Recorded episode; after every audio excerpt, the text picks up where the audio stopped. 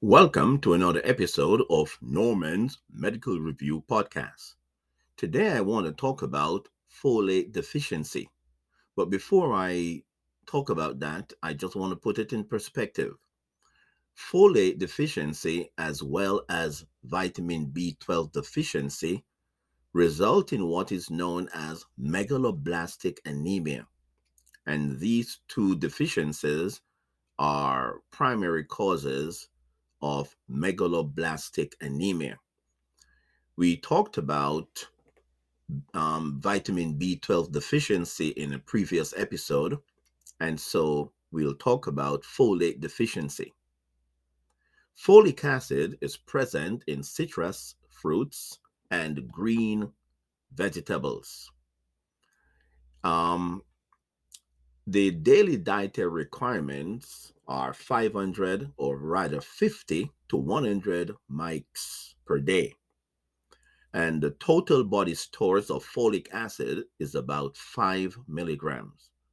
And that's enough to sustain a person for two to three months. Remember, folic acid requirements are increased during pregnancy. Now, the causes of folate deficiency include, and we're going to talk about the most common cause. The most common cause of folic acid deficiency is inadequate dietary intake. Alcohol is another cause, as well as persons who do not eat fruits and vegetables. Um, medications such as um, Bactrim, which is also known as trimethoprim, sulfamethoxazole, and sulfasalazine, may interfere with the absorption of folic acid. It is important to understand that one of the distinction between B12 deficiency and folate deficiency is neurologic involvement. In folic acid deficiency, there is no neurologic deficits while in B12 deficiency, there are neurologic deficits. Well, thanks for listening and continue to push yourself. Remember, hard work pays off ultimately.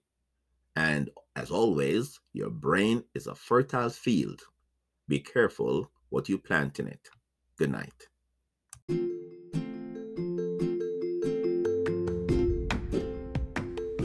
Thanks for listening to Norman's Medical Review.